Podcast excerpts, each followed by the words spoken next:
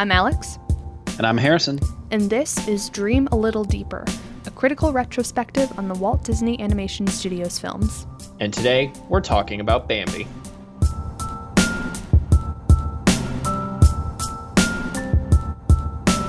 All right, you all know by now what the drill is. We're going to start each episode with a bit of history to help give the movie some context.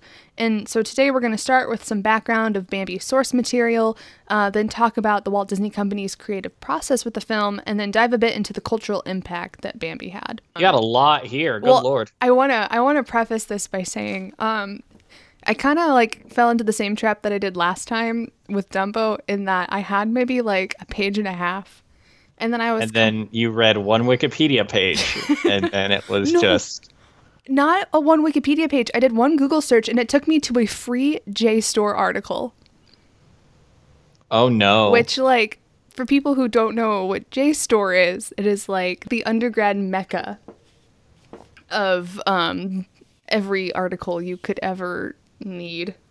So we covered a lot of history in our last episode, a whole like 35 minutes of it. Um, quick recap. What started as a small animation house quickly turned into a large Hollywood film studio with an emphasis on animation.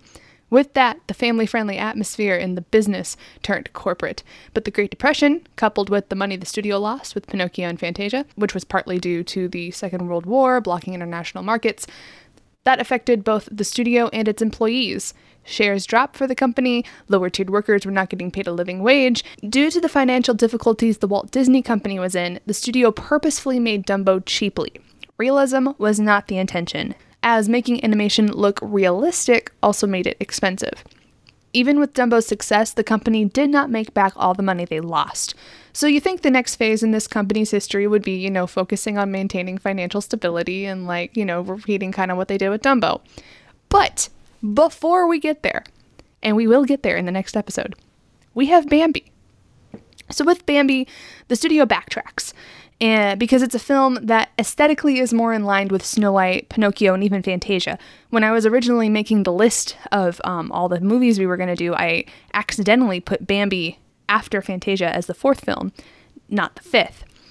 Because in my head, it made more sense that you'd couple those fancy films together and then have Dumbo, but that's not the case. So, Bambi the movie is based off of a novel.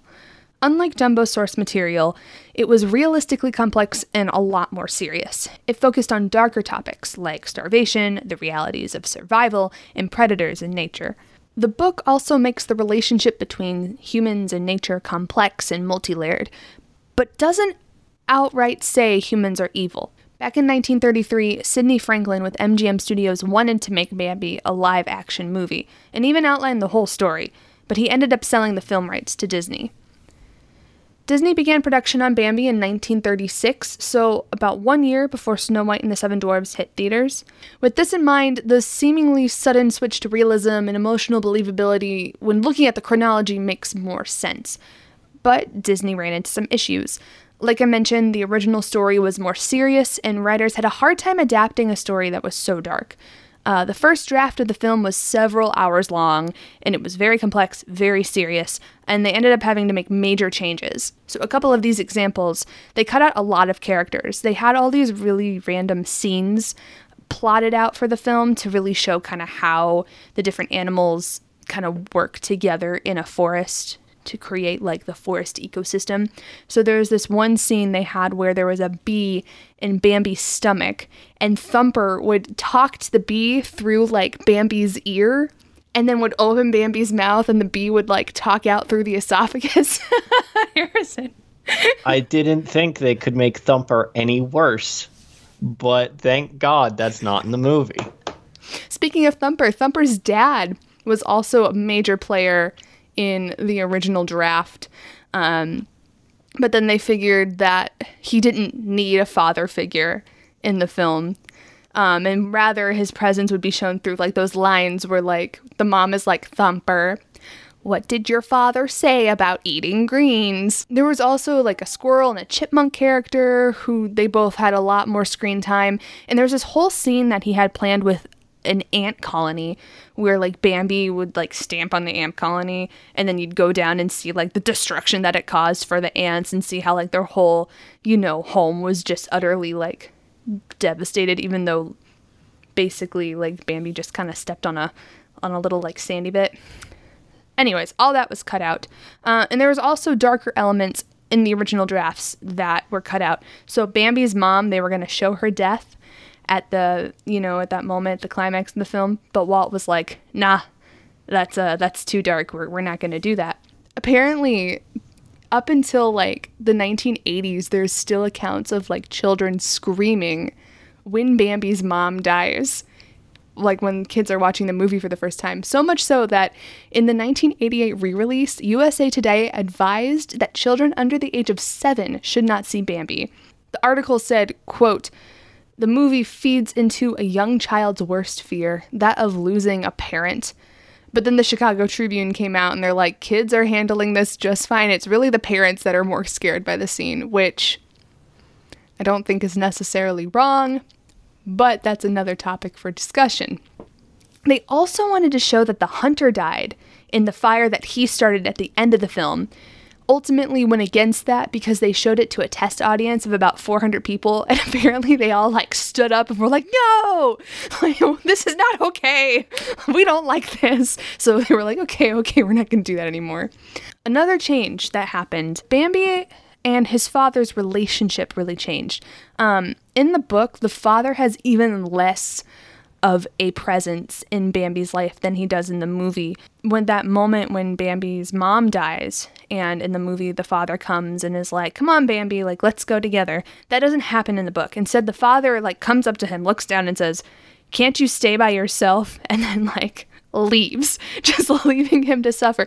And the whole point of that is that showing that, you know, you really like in nature you're out for yourself. Solitude is what allows you to survive. And the whole point of the book is because the father said that to bambi bambi becomes the next like great prince of the forest. I don't think that actually happens. But like he's able to live. He's able to get past this moment.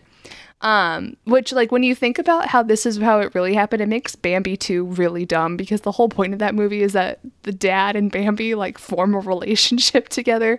So it's kind of like they really deviated from the source material there. So it was very typical for the Walt Disney Company when they were you know, storyboarding these movies to just make hours and hours and hours of content storyboarded out and then cutting like three fourths of it. Some animators who worked on Pinocchio said that if they made a film of all the storyboards that they made, it would be like a two day long movie just because of how much was planned out. And some people would call this a little like over the top, but for Walt, this was all part of like world building. This was so that he could understand what was going on in this world where his film was taking place.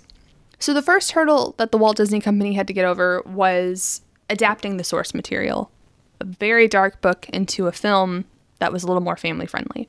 The second issue that the animators ran into was drawing animals realistically.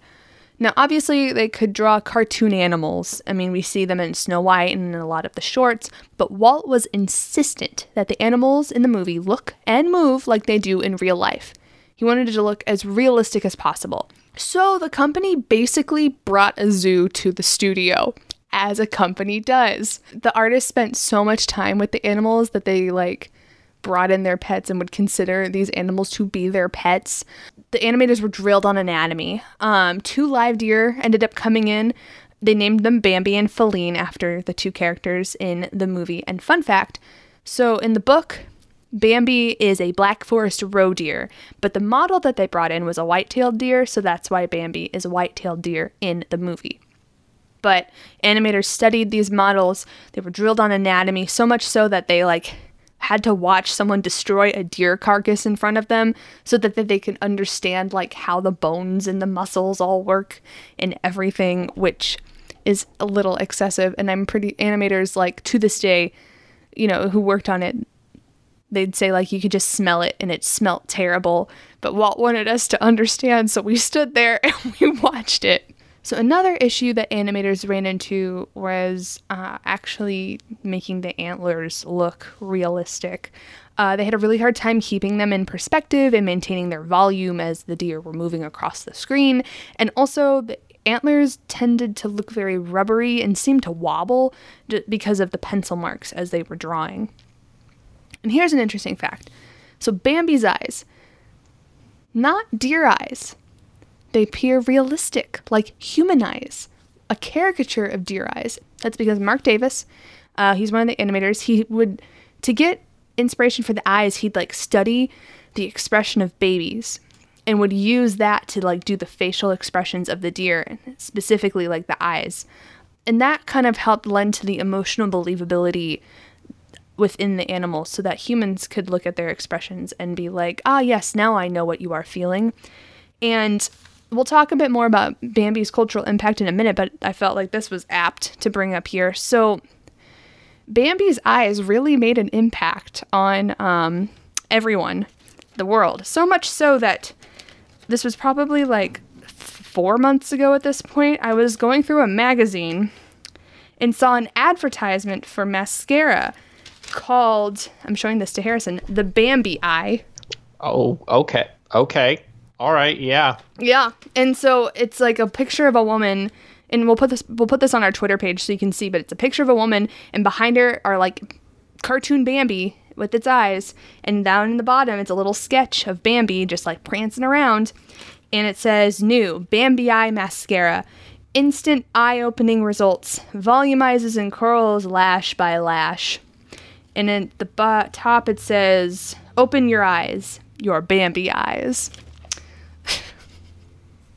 Okay. I didn't really think that Bambi's eyes would become like a like a beauty status, But here we are. but here we are.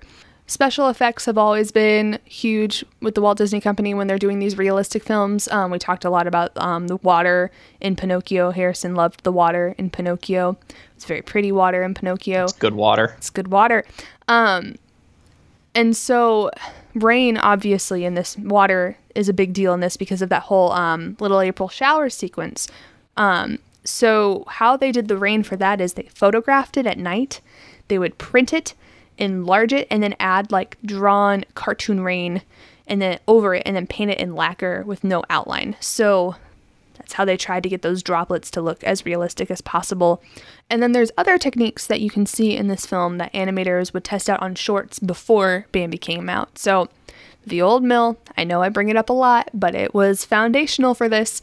Um, you can see animators testing out the ripple glass effect. So basically what that is is a piece of glass would go over the artwork in front of the lens and when you moved the glass you would get like a ripple effect on the camera um, you could also use it for heat distortion with fire. So that's something that they used with the big forest on fire scene at the end of bambi. Um, and it was also a f- short that they tested the whole multi-plane camera um, shot on. And as we've said before the multi-plane camera helps give this illusion of depth. Um, fun fact the multi-plane camera scene in pinocchio is five seconds shorter than the opening of bambi when we go through the forest. And then for snow this i just thought this was really random they basically dropped bleached cornflakes in front of a camera and that's how they got the snow effect so we've got realistic deer with non rubbery antlers. We've got cornflake snow. All of this is the animators trying to make Bambi the most realistic film that the Walt Disney Company has put out so far. And in fact, Bambi is so realistic that Sergei Eisenstein calls it a rejection of animation's potential. What are your thoughts on that, Harrison? I mean, he's not too entirely wrong with with how he's approaching it. Like Eisenstein being Russian, um, and generally preferring like uh, one of Eisenstein's big thing was montage theory and Soviet montage theory, um, which is basically saying montage good. Montage can be used to solve lots of problems. Uh, and like convey a lot of meaning through the abstract juxtaposition of images, um, which since Bambi is so realistic, it's not surprising that Eisenstein is like, y'all could be weirder. What are you doing? This is what, like, because Eisenstein was also a big fan of Fantasia, like super big fan of Fantasia. Um, so to go to go from Fantasia to this is a disappointment in terms of um, the potential of the art form. That makes sense. However, Chris Pallant from Demystifying Disney says, quote, In pursuing and reaching the limits of hyperrealist animation, Disney became the most visible studio in American animation. He even goes on to say that Bambi is the Walt Disney Company's hyperrealist peak. But with all that in mind, animators were not looking for realism when painting the forest background. It's actually quite a stark contrast because you get kind of more of like an impressionist inspiration when you look at the way that they painted it. Um, background artists spent about six months sketching forest scenes in Maine's Baxter State Park, and the inspiration for that whole impressionist vibe that it's going for is basically Tyrus Wong needed a job he was an artist, needed a job during the Great Depression, and some animators saw what he was just kind of painting around and they were like, oh, that, that's good. We like that. Um, so his art ended up inspiring the style of Bambi backgrounds.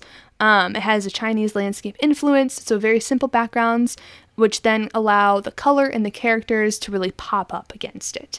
Now remember, even though the Walt Disney Company was making another expensive animated film, not another simplistic film like Dumbo, the company was not doing well financially.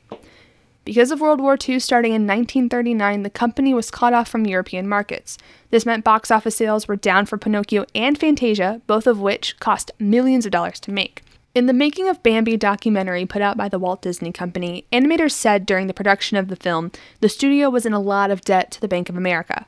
But Walt needed more money to finish production. So, kind of like how he did with Snow White, Walt invited executives from the Bank of America to his studios, and he didn't really have anything to show them, so he pitched the idea of Bambi to them. These animators said that Walt, ever the enthusiastic actor, had everybody totally engaged and enthralled in the story. So much so that he still got the money to make the picture. The film released on August 12, 1942. It was both a critical and financial flop, people didn't like the lack of fantasy. They didn't like that the humans were the villains in the story that really rubbed people the wrong way. Um, and World War II was a big factor because this is the year that the United States entered World War II. However, it was re released in 1947, and that made it a classic. By 1988, it earned more than $47 million. Um, so, just for perspective, Casablanca, which was released in 1942, made $4 million in that same period of time and only Gone with the Wind and The Sound of Music, two films released between 39 and 69, made more than this. The American Film Institute says that this is the third greatest animated film ever made. And Bambi goes on to have a huge cultural impact. Scholar Ralph H. Lutts said Bambi played, quote, a key role in shaping American attitudes about and understanding of deer and woodland life um, and that the film doesn't affirm nature, it represents a flight from the natural world into a comfortable nature fantasy. So, according to him, there actually was plenty of fantasy in the movie. People just didn't seem to, you know, it was just a different term of fantasy. So, it goes without saying, I've mentioned it a few times, that people weren't really excited that um, man, specifically hunters, were the uh, bad guy of the film. Um, hunters hated the movie because they were like, this paints us in a bad light.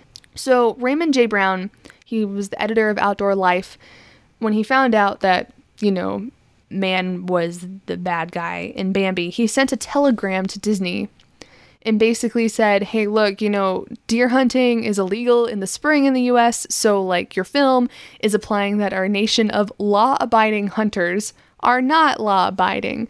So please put in the front of your film that this is like a fantasy. It's not real, you know, that this is just like an, an like an artistic interpretation. Disney ignored the telegram, but Brown was determined. He went to appeal to the film's distributor, and no one responded to him there. But editors in other magazines, you know, didn't really get on Brown's bandwagon. They are basically arguing that the average hunter won't actually see themselves in this movie because they'll know, like, wait, that's not what I do. And really, what this does, it reflects the public opinion that people had of hunters at the time. So, even before the 20th century, people who were economically comfortable like to look at deer and be like, oh, they're so cute, let's not kill them. Um, and sort of condemn hunters who went out and killed deer. And this became a widespread mindset in the 19th century. Lutts said, quote, Disney provided a morality play and a national symbol that became touchstones for opposition to hunting. So basically, Bambi and its existence in the world just kind of fueled this mindset that already existed and made it even more widespread. And so people really began to hate hunters, and it got to the point where, you know, one columnist, his name was George Reiger, he wrote for um, Field and Stream, and he sort of compared um, the attitude towards killing deer like the crucifixion of Christ. Um, so much so that he used the phrase Jesus Whitetail Superstar in one of his articles. Good lord. And here's a fun fact um, there was a poll taken by supporters of a June ballot measure out in California that would ban mountain lion hunting. Um, and it found that people were more supportive of the ballot once they learned that lion killed deer, more so than when they told people that lions kill children. Uh, and so this creates what we now call a Bambi complex, a Bambi factor, the Bambi syndrome. It defines the sentimental, sympathetic attitudes that humans have towards wildlife, especially deer. Um, and it, of course, causes this huge backlash, which includes a bunch of satire and even more uh, oppositional op eds um, and environmental messaging, and then backlash from hunters to that. But that is a whole other, you know, we could go into a whole other episode just basically on how the United States began to see environmentalism and hunting from this point on and Bambi became the temporary icon for the National Forest Service and was eventually replaced by Smokey Bear. All right, so this is our fifth episode, and what a time to celebrate five episodes than to talk about Bambi. Uh, yeah. okay, so you you groaned a little bit. You want to like why why the why the uh. I don't know. I feel like I instinctively grown at Bambi. I enjoyed this a lot more than I thought I was gonna enjoy it. Um, I'm significantly more positive on it than I have been in the past. Um, but the uh is like all my problems with the the joke, not even jokiness, the silly symphony esque bits of the previous Disney movies are like dialed up to 11 here because you can point to a single character that's emblematic of all of them. Which and is Thumper. I hate Thumper. Why do you hate Thumper? Because he's he's like a little stinker. I don't like him. And every every when Thumper's on screen, the movie's bad. Explain. I I do like the the like actual kind of serious stuff in this movie, like the the stuff where Bambi is like learning how to be a deer and learning about the the scary stuff about existing as a deer and just trying to make it through the day. But then Thumper shows up and undercuts all of the tone that they're trying to go for, all the serious stuff. So it's just whenever Thumper shows up, I tune out. Also, because um, I was watching this with my girlfriend, and early on, when Thumper started talking, she just said, What is with the line readings in this movie? because Thumper sounds like he's voiced by an actual child. Wasn't he? I'm pretty sure, like, Thumper, Flower, and Bambi in their youths are all voiced by actual, like, five year olds, and it's the worst it is the actual worst. I guess for me, I was like, yeah, like I think when I was there was one moment, I don't know if I wrote it down, but I remember like distinctly thinking, "Oh, this is how kids would act." When um I think it was when Bambi was like learning how to walk or even stand and like every time he fell like Thumper and all the baby rabbits were just like laughing and they'd be like, "No, no that's not that. Or like when Bambi's like, flower, and they're like, that's not a flower. I don't know. It was just like, I could see five year olds acting that way. Like a hundred percent. Like, five, that's how children act. I mean, you're right, but I hate children. So, you know. Can we put you on the record saying that Harrison hates yes, children? Yes, absolutely. Harrison hates children. Print it, make a t shirt. Thumper's voice and the way the actor delivers Thumper's lines obviously came up in conversation. And that has an interesting story behind it. So, the Walt Disney Company basically brought in a whole group of children for a group audition, and they were trying to find kids who could voice the little baby bunnies um, in the film. And the line that the producers gave the kids was, Did the young prince fall down? So they had, you know, the group of kids say it together. And producers say that in the back, they heard this one voice stand out, and they heard this kid go, Did the young prince fall down? And apparently, that dramatic delivery really caught their attention. And they were like, No, no, no, no, come, like, we wanna, we wanna hear you. Like, we want you to say it. So they brought the kid forward. The kid said the line the same way again. And the way that this kid delivered these lines really influenced the way that they shaped Thumper's character, both in the plot of the film and also, you know, the way that they animated the character in the film. So, while for Harrison, that is annoying, it was intentional on the part of the animators because they felt like this kid really encompassed what it was like to be an actual kid through his voice. I can't suffer it. And also, like, Thumper is emblematic of, like, a lot of our uh, guests that we've had so far, that we've talked to at this point, have mentioned that, like, have brought back up the fact that Disney movies teach lessons, Disney movies moralize. While that is present in Dumbo and Snow White in a subtextual level, on a subtextual level, and Pinocchio a little bit more directly, you can pinpoint the didactic nature of their moralizing to Thumper. If you can't say nothing nice, don't say anything at all. Like, stop it. We know. Don't be rude. And you know what? It doesn't seem to work. Thumper still keeps being rude, being mean to this like days old deer who is just learning to walk. Like, I'm sorry, that's super rude. I see what you're saying. It just didn't strike the same emotional chord with me. I'm gonna be honest. I hate Thumper. Thumper sucks. Dumb rabbit.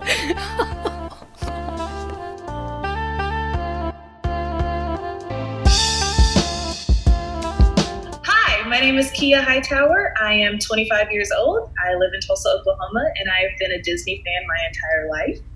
Um, I am a theater person. Um, I graduated from Oklahoma State University with my degree in theater. And after I graduated from OSU, I moved to Orlando, Florida to work at Disney World for um, a little bit in the Disney College program. So um, Disney is my life and I love it. I'm bringing Kia in at this point in the discussion because her thoughts and feelings towards Thumper are completely different from Harrison's. I like Thumper. It's funny you say that because we just had our dis- our own discussion about Uh. Bambi for the podcast. Do you want to? Do you want to quote me verbatim? I don't know what you said verbatim because you said a lot about Thumper I verbatim. did say a lot about that movie. You I like said. I specifically said when Thumper's on screen, the movie's bad. Your face. I like Thumper. No, justify. that's it. Why do you like. Thumper? Like, no, like defend yourself. Tell Harrison why Thumper's great. I can't because I haven't watched Bambi in a while, but I just remember Thumper being super cute. Okay. Okay, wait. I do remember they don't talk for a while in that movie, right? Isn't there a while? I remember thinking that as a kid. Like I was like, there's not a lot of dialogue, and then Thumper comes out, and Thumper's like, and you're like, oh, there's there's the audio. Okay, I thought, I thought my TV was muted for a second, but there it is. Yeah, yeah, I get that. Oh man. flower, flip, flip, flower. Or isn't that what Thumper says? Thumper- Yeah, yeah. they're good. They're trying to get him to say bird, Oh, and then they get him to say butterfly and flower like immediately after. Oh yeah. Okay. So yeah, they go. They go bird, bird, bird, bird, and then it's like flower. Yeah, I'm remembering it. It's coming back. The audio cues of it all, yeah. Yeah, yeah. The thumper's cute. Speaking of um, the kid trio that we were talking about, literally, like, wrote down. This is my fourth note that I wrote down. Skunk is gay. Skunk is gay. Like, I'm not trying to like pick up on coding and just make assumptions, obviously, but watching it as Skunk is gay though. I don't know, and it's not just because he lives in the flowers and his name is Flowers. It's just like it is no, it's it's very much coded in that way because we don't actually know what the what Flower's name is mm-hmm. because Bambi walks up and calls him Flower, and then that's just what he goes by. and he goes, "That's okay. he can call me a flower if he wants." Well, yeah, that's the to." thing. It was like, and then he does his little bashful thing, which they totally picked up from Bashful the dwarf. Like they have the exact same mannerisms. Like it's it's the same animation cycle. yes, um, yeah, it was that specifically. I was like, oh my gosh, flower, you flirt, like. it's coded a very specific way. Mm-hmm. And it's a little bit frustrating because by the end of the by the time we hit spring, Boink. Bonk, go to horny jail movie. um, the they still feel the need like it's very apparent what they're like insinuating with flower. Uh, and like it's the 40s, so it was like the 40s, so you couldn't like make it super textual. But like they're still like, yep, nope, pair them all off. It's fine. Don't worry about it. Well, like, and it's yeah, yeah, like you said, it's the 40s. Like, that's the only thing they can do. They can't. Like, they have to. Yeah. And it's also this su- subconscious, like, it's the subconscious thing of, like, even if people, even if men act this way, they are still attracted to women. Don't you forget this, children. And it's just, hmm, okay. Not necessarily, but also, like, I don't know. It's weird because now I feel like I'm essentializing. Skunk is gay? Question mark. I think that's the best way to best way to summarize it. Skunk is gay? Yeah, let's just do it like that. I find it this movie this movie's hard because so like I have leveled the accusation at previous movies that nothing really happens. I want you to tell me what the beat for beat plot of this movie is because other than deer learn how to be deer, I can't do it. I think it's literally like, but I think the thing is, it's not a plot in the way that we view plots today. You know, it's not like, it's not a story that is plot driven. Right. you know it's interesting because when i was watching it um like i know i've said with a lot of the films before this one like it just dragged on like you're just sitting there and you're like okay we're 30 minutes in but we're only like a third of the way done. Like how is that?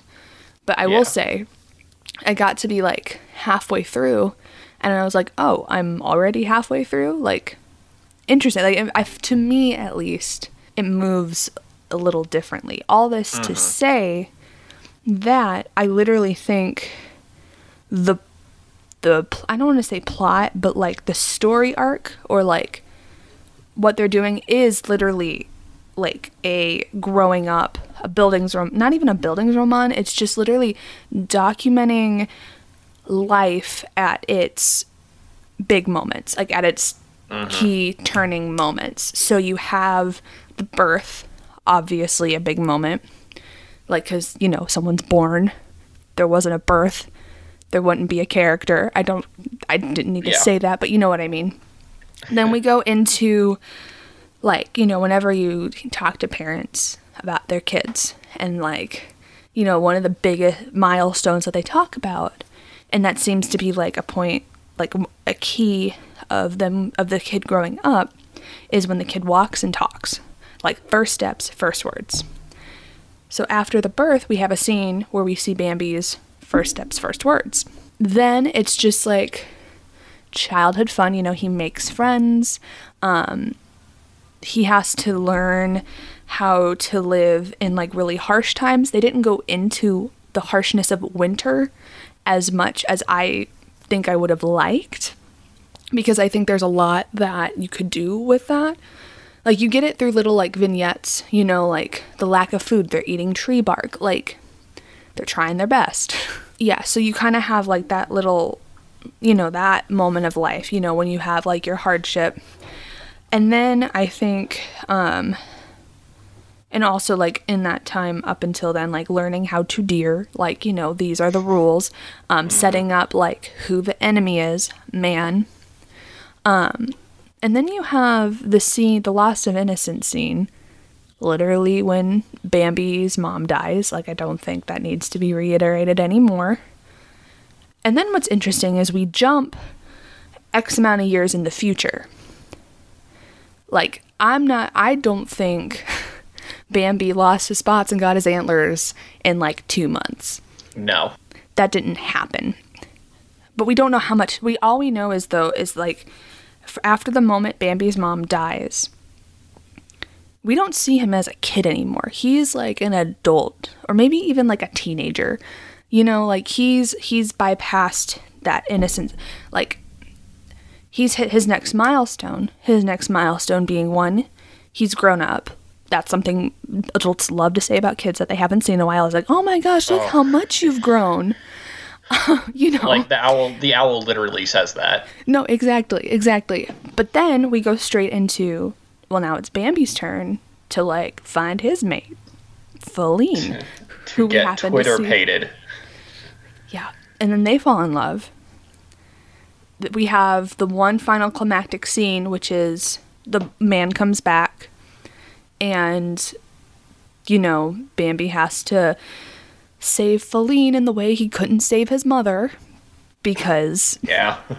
you know, that's a thing. And then, you know, the movie ends the exact same way it begins. Um mm-hmm. Bambi has his own kid. And then all like the in a most Lion King way, all the animals of the forest come to greet the new prince.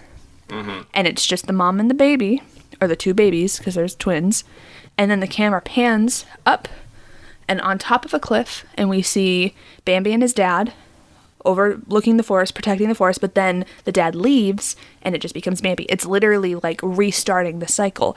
Yeah. So it's literally the circle of life is yeah. the story. It is yeah. like I don't know, I wrote down also like literally like the whole thing gave me Lion King vibes. Right. It's it's very similar right, to the Lion right. King. Yeah, except like Lion King bases its structure off of Hamlet, one of the greatest tragedies of all time, and this is just shrug. Let's do some scenes that look dope as hell.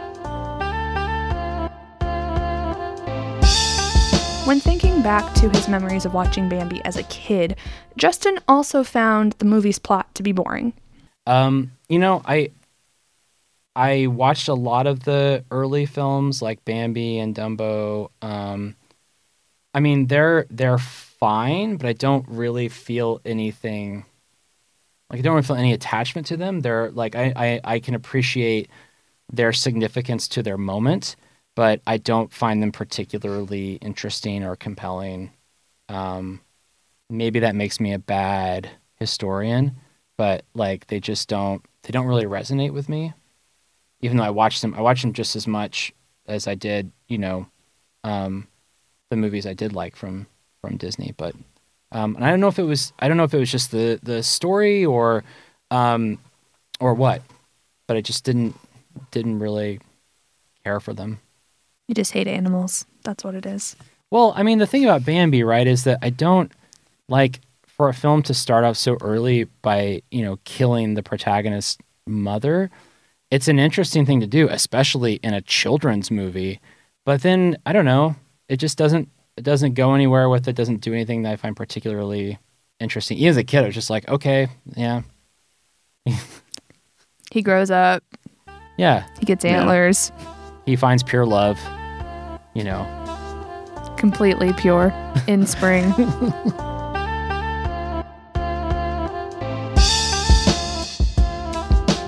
because I will say this movie's gorgeous. Oh, 100%. and I do I do appreciate the fact that it's cyclical. I do really like the fact that we literally end where we started, um, with Faline and the two babies because, you, as my girlfriend put it, well, you gotta have a spare.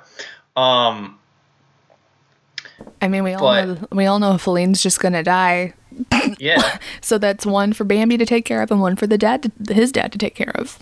Well, yeah, because that's the thing. Bambi is like, I'm gonna follow in my father's footsteps and be an absent father figure. Okay, I was gonna say, if we don't mind switching gears, Yeah. So when I was a child and watched this movie all the time, so I so a little background on me, I grew up Catholic. You know, like grew up going to Catholic school and all that, like learned about Jesus, God and all that. I realized when watching this that my when I watched this movie as a kid, like the dad is what I associated God to be. Like that kind of a figure. Yeah. You know. Valid. big, protective, but also like absent, always watching because you know he's always on the cliffs watching out for everyone.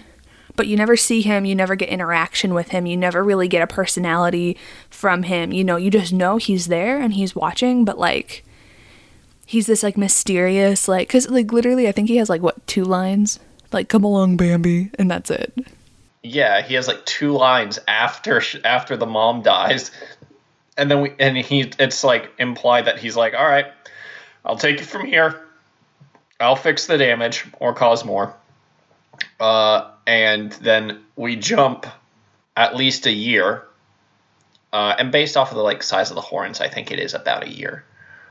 Um, and then we never see him again until the very end, where Well- he's like, And then helps with man. Yeah. yeah that whole thing. yeah, he only shows up like in those and that's the thing like when bambi's mom dies you know bambi's by himself he's alone he's walking around but then like this figure comes to comfort him you know and that's kind of like how people view god is like when you're like down and you're distressed and you have all these hardships you turn to him and he's supposed to provide you like that comfort and that like support and get you like going where Right. you're going you know Right, but I mean, I don't know if he provides Bambi comfort. It's very much a come on, Bambi, pull yourself up by your bootstraps. We got to keep going. Yeah, but I think that's like a lot of that's how people find comfort is like just having that. I think some people f- would view that as comfort. Yeah, fair enough. Anyways, but I just thought that I will say though, and this isn't part of this movie, but um Walt Disney has a direct to video sequel Jesus. that literally is about Bambi and his father and their relationship. And it starts when Bambi's mom dies, and it ends as Bambi's getting his spots, or losing his spots and getting his horns. So, like, that whole middle that, like, you don't see because, like, the dad, the great prince, is just like this absent mm-hmm. figure. Like, you get all that in a movie. I don't remember it. I had to watch the trailer last night because I was like, this was a thing, right? And it was. Yeah, I also think it's interesting that they were just like, this deserves to be fleshed out. Does it? Does it really? I think like not having it there, you get the gist. Like death of innocence, he's become an adult.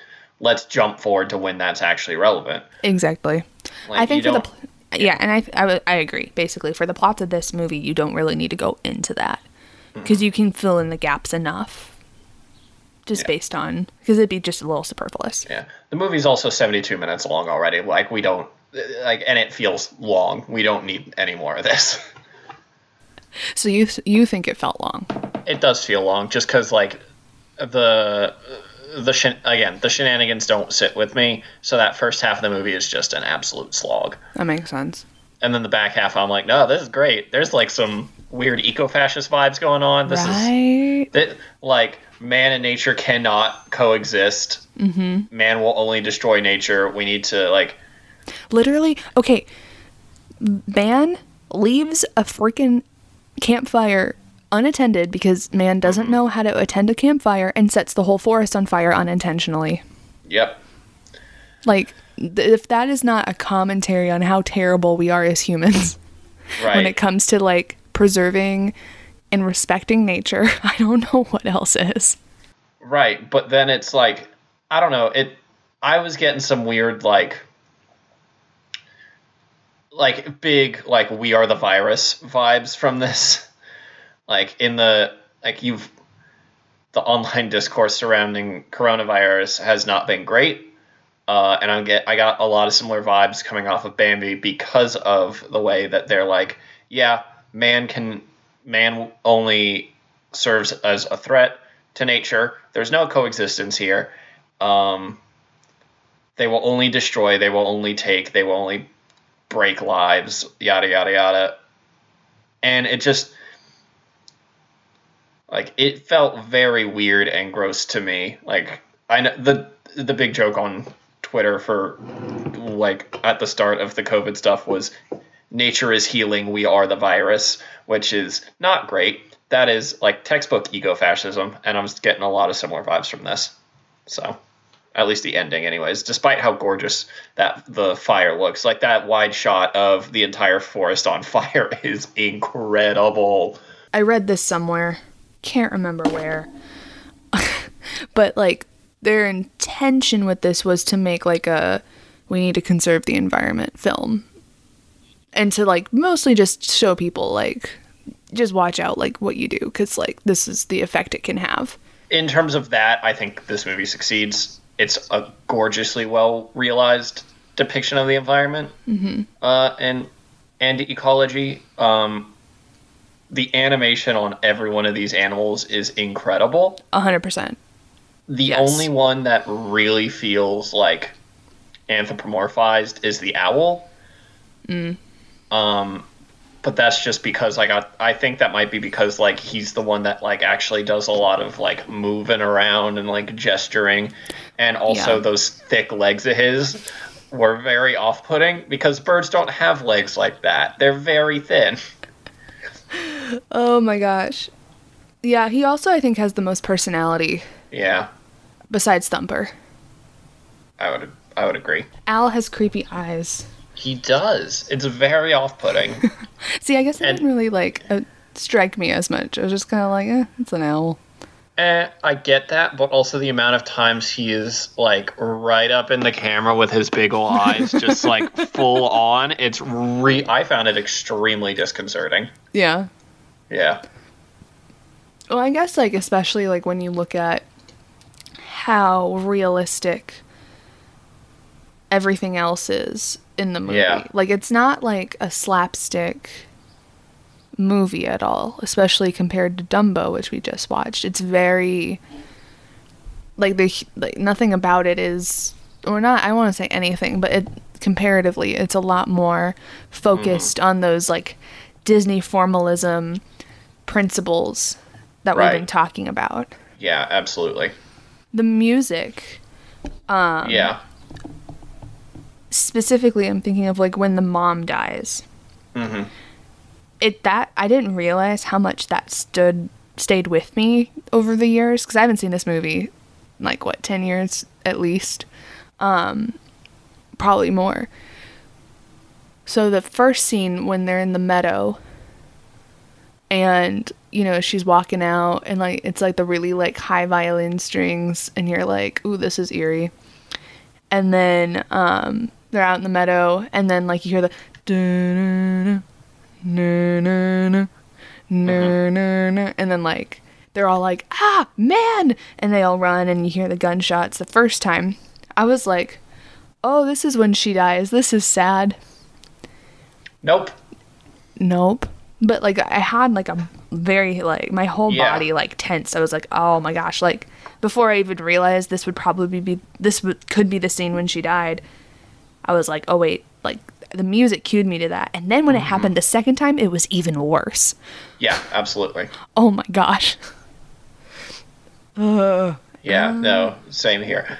Because I was sitting here thinking, like, I, w- I, I was just thinking in terms of, like, how long the movie was. I'm like, they don't have time to go to the meadow twice, do they? they That's what I was found, thinking. They found time to go to the meadow twice. Like, it's unbelievable.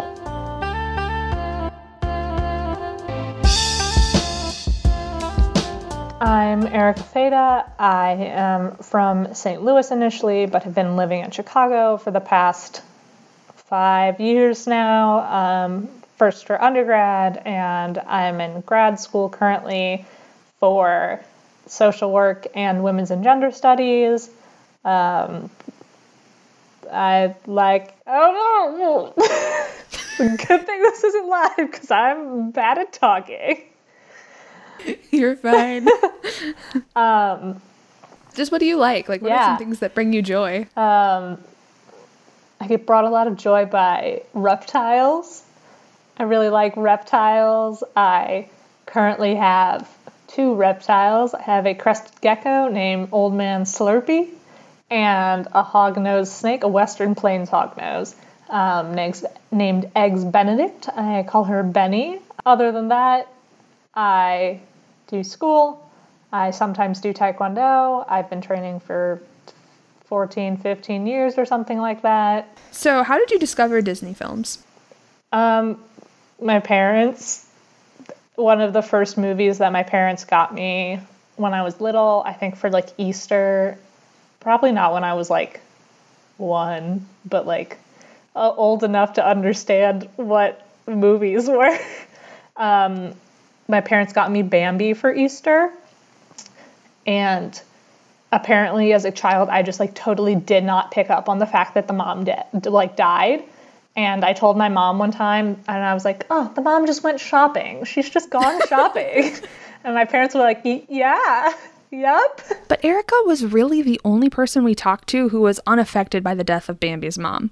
When we talked to Kia, that scene was one of the first things she remembered about the movie, which then led to a longer conversation about the theme of dead parents in Disney films. I don't know. I don't. Okay. Once again, got to fact check. But I guess there was. I don't remember which movie it was. I remember seeing it in a meme. But I guess Disney. Did somebody? Did one of his parents die? One of Walt's parents, and then he wrote Bambi or like something like that. He wrote something shortly after one of the parents died, or something tragic happened with their relationship to the point where like he basically used this next movie that he wrote as therapy to like get over the fact that he had this I don't remember which one. I gotta fa- I gotta check that. I remember seeing that like as a meme. It wasn't really an article. It was just like, ah, Disney's using his own movies as therapy for I mean, one, all all directors do that, True. Touche. especially especially men. I think You it know, was Bambi. I think I think they said like the reason why he had Bambi's mother killed was because he was going through something similar at the time or something. I don't know. Are you looking it up? Yeah, uh, a 2014 article from Business Insider called "Why Disney Movies Don't Have Mothers" uh, says Walt's mother Flora died in 1938 after Snow White and the Seven Dwarfs and during the production of Pinocchio. Hmm. Um, the rest of the article is behind a paywall. Um, or and they want me to turn off my ad blocker, which is not happening. Um, you said her, his mom died in 38. Yeah. 38. So Bambi was during- 42. yeah, so it would make sense that that Well- would make sense for Bambi. Dead parents in Disney films and the emotional response that elicits from an audience came up in a few of our interviews. When we were conducting pre interviews with some of our guests, Emily mentioned that Disney films do a good job making the audience feel something. We asked her about this, and our conversation eventually landed on that scene in Bambi when his mom dies. And we talked about this a little bit before. Disney makes a good job making you feel something. You know, it puts you on that emotional roller coaster. Um, can you elaborate on that a little bit more? Do you have anything else to say? I so I think maybe where they're not super great at like creating those emotion those emotional roller coasters as I put it is like I don't think that their movies can relate to everyone, but I don't think that's possible. So it's not I don't know that, that I would call that a negative anyway. Um, so kind of to jump off of that one, um, the discourse around Disney recently has beginning to begun to pivot away from discussions of emotional authenticity to questions of emotional manipulation, where Dis- where Disney tends to hit the same beats every time in a way that is like at this point proven to pull those reactions out of people. And I'm just wondering if one, do you agree with the notion that these films are manipulative rather than authentic? And elaborate on why or why not. Can I ask you to give me an example of what you mean by that? So I know this is kind of outside of the realm of Mhm. what we're discussing, but I think it's a good example of this. Um, you've seen Inside Out, right? No. Okay, well, never mind. I mean, Uh, like I know the story, okay, but so- I haven't seen it. they pretty much create an imaginary char- imaginary friend character in that movie just to essentially kill it off to pull at that heartstring of like oh this cute wacky thing is dying i'm gonna cry now Okay. so people have started to level the accusation at disney that like you keep going back to the same well the same emotional beats When else have they done that? um you know, ah, if you hadn't done that um or just like a similar Yeah. kind of situation, like or Um, in a, pull- a, an intentional manipulation. Well, of, I guess you could pull it all the way back to Mhm. Bambi. yeah Oh, oh gosh. yes thank you Okay. Like Yes. you know, the mom is there, and then they kill. You know, you, like sh- they're Right. these characters that you I like mean- and that you're made to like, Mhm. hmm and then they just the planet. Yeah, I, yeah, sure, they're guilty of that. What movie producing company isn't guilty of something akin to that? That's part of, I think, producing film is especially content that you want to be mass appealing to the masses and find something that everybody can relate to. I'm sure every everybody nobody likes to talk about Bambi's mom, okay? like it's it's sad. Everybody gets that. We all have a very similar opinion on the fact that that's that's not fun to watch. Um, I think that there are many, many movies, Disney and not non Disney, that do similar things. So, as far as like whether or not that's manipulation, maybe, but it works. If it makes you feel something and Yeah. it makes you feel something that other people are feeling too, Mhm. then there might be some merit to that. i actually 100% agree with you no i just i wanted to push on that a little bit so Okay. yeah no that's a good answer that's a good answer. I was gonna, yeah, yeah, Very diplomatic, remember? you are yeah you're real good at this right.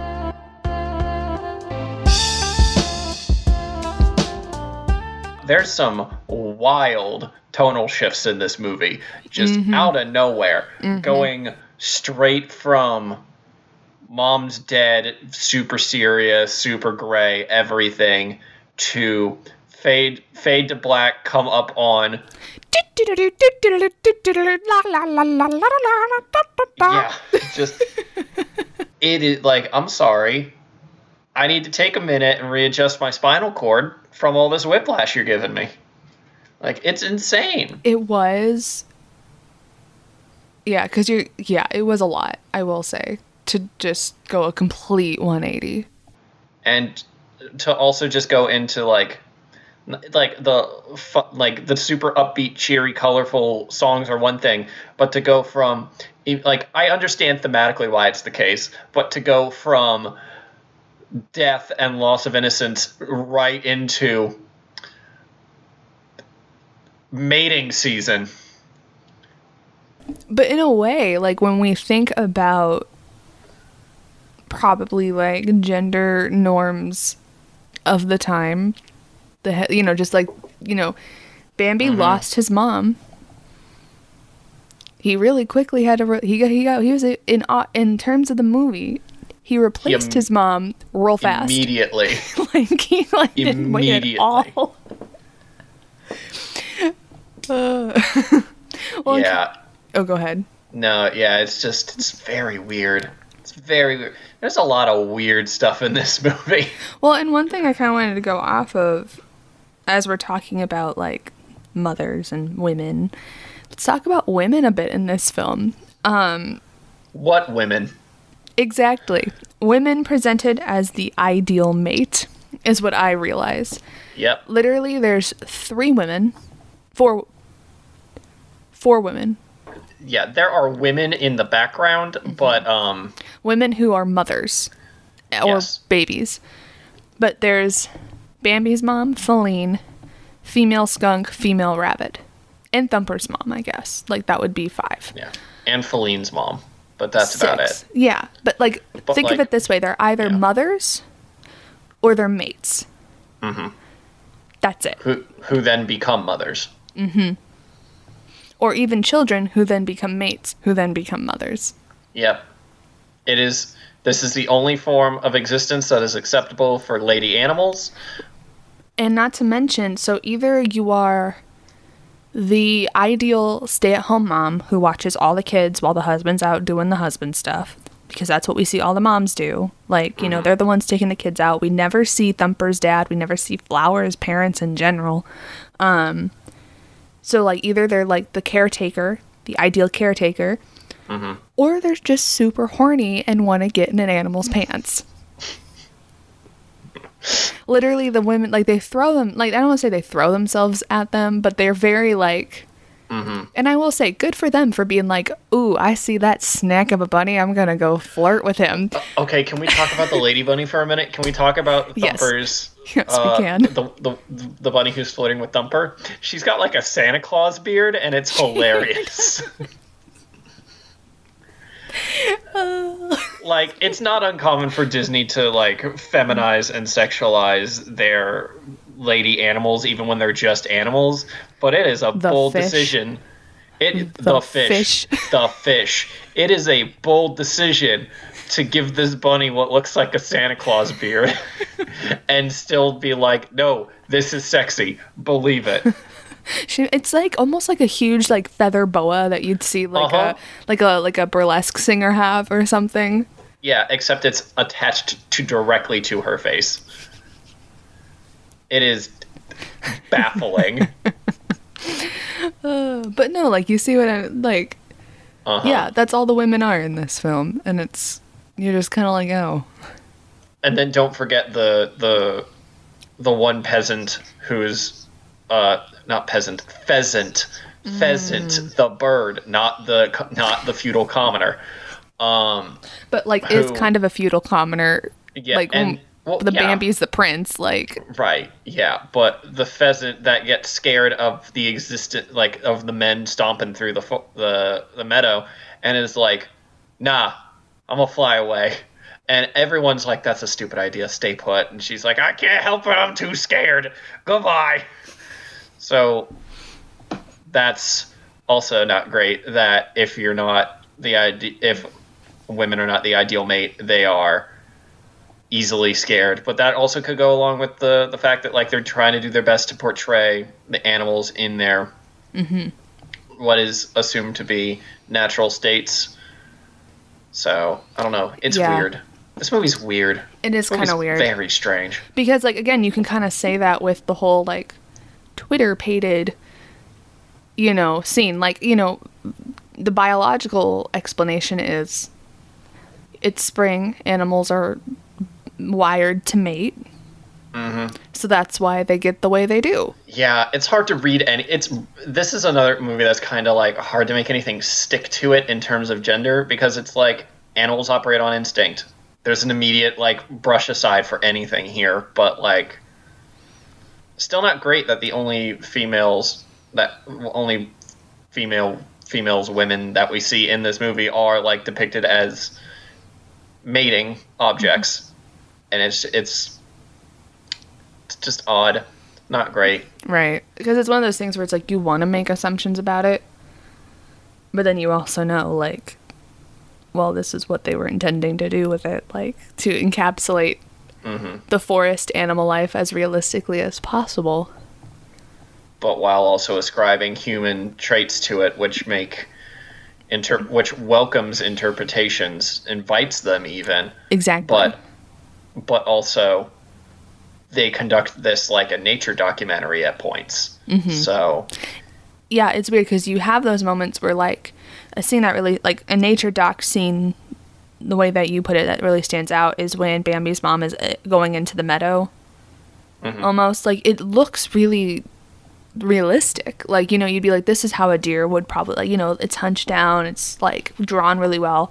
But then you have those moments or those like anthropomorphic depictions, friend owl, and it it like it's it's kind of like what you said before the silly symphony esque nature of it and it the movie's attempt to depict nature life as realistically as possible have moments where they clash and tonally in a way do clash when you step back and look at it.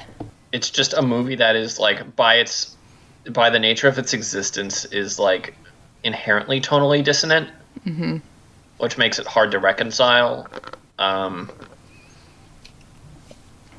I don't know. I put all the blame for that on Thumper. Thumper sucks. oh, oh, I will say this.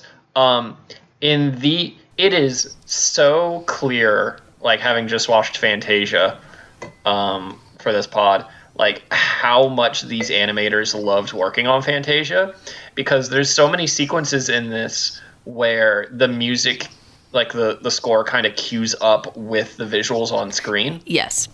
like they really like doing that kind of stuff. Um and i think that's like those are the sequences that really work like the the little april showers bit uh, which segues into the storm and then also the bit where they're in the meadow and all the male deer are prancing around and bambi's like following them around.